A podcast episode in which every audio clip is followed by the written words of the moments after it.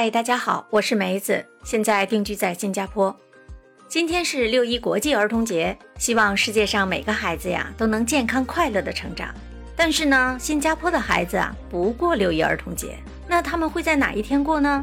新加坡政府非常重视儿童的健康发展，甚至关注到孩子们日常生活中的点点滴滴。新加坡特别设计建设了很多居民区的游乐场，遍布全岛各个区域，深受当地居民的喜爱。新加坡的游乐场到底有什么独特之处呢？梅子呀，今天就和大家聊一聊新加坡的儿童节和游乐场那些事。乐活南洋，芝芝梅带你聚焦东南亚。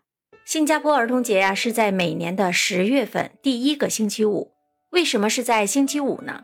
因为星期五连上星期六和星期天，就是一个很长的小周末了。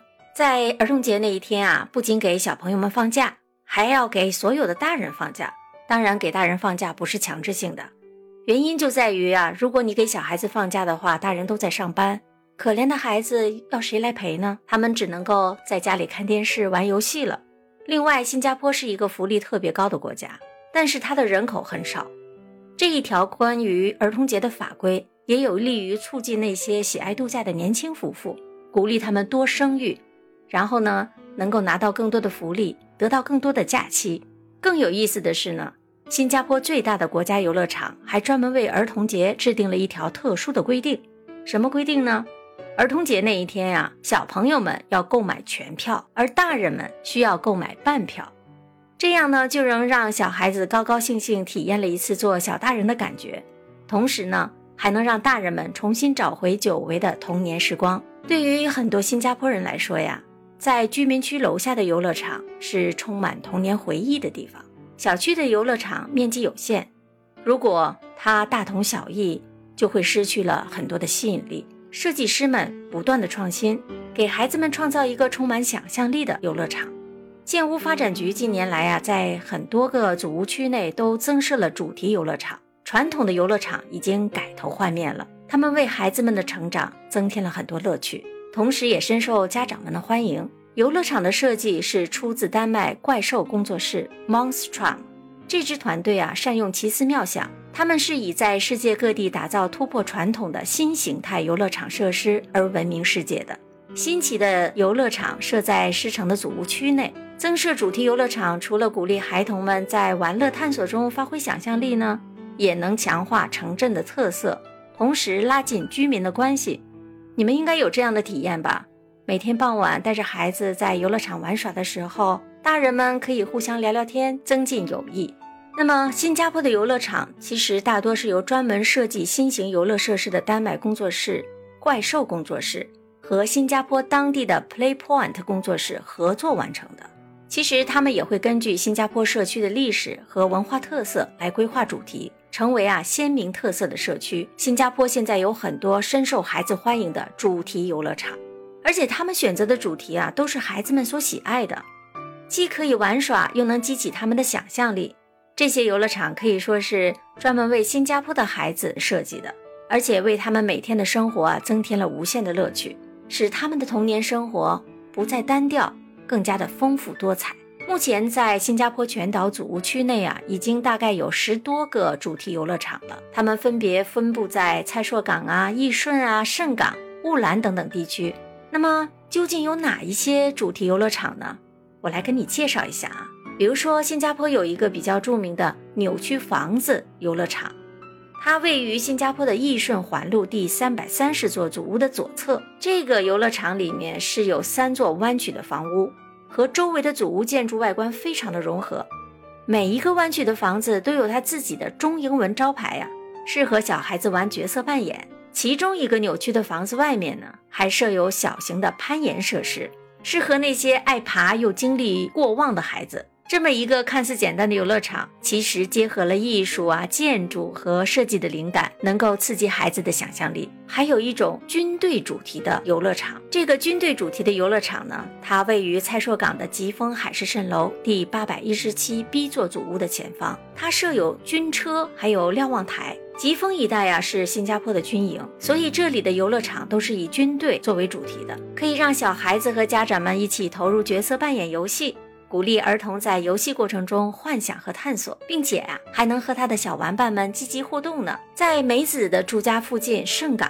有一座比较特别的游乐场，它的主题是沉船。它位于康普华的第二百八十六与二百八十九座祖屋之间。这个游乐场呢，它就结合了盛港的历史背景，在祖屋区里面打造昔日的面貌，让孩子能够了解历史的面貌是怎样的。沉船分成两段，由于攀爬的高度比较高，坡度也比较陡，比较适合那些年纪大一点的孩子玩，也适合大人去玩呢。我也经常去玩。而且在最尾端还有突出的部分，让孩子能够走出去敲铃。还有一个祖屋楼下的游乐场特别有意思，它是以昆虫为主题的。这个游乐场位于雾兰，它是一大片的山巴地区，位于雾兰十六通道第五百七十三 B 与五百七十三 C 座祖屋之间的。当中呀，最有趣的是那种巨型的昆虫蚱蜢，还有蚂蚁的滑梯造型，非常的独特，不只是深受小朋友的欢迎啊。大人们也经常去玩，而且它可是社交网站组屋 Instagram 的拍照亮点，很多人去拍照呢。接下来向你介绍的这座祖屋楼下的游乐场是小孩子们最喜欢的，因为它是恐龙主题的游乐场。在雾兰呢，有一个网红打卡热点富山公园，是一个精心打造的侏罗纪公园。园内的游乐设施啊，都是以恐龙造型设计的，它有各种色彩鲜艳又逼真的恐龙。能够带给小孩子们身临其境的感觉。当小孩子们看到刻在台阶上的小恐龙时，就像一幅画被放在正方的石框中，他们觉得很神奇，也很好奇，同时啊，特别的喜爱在这种恐龙主题的游乐场里玩耍。这些独具创意的游乐场不仅能够为儿童提供嬉戏玩耍的空间，也能够成为社区亮丽的风景线。只有做到游乐设施差异化，才能够体现小区的特色。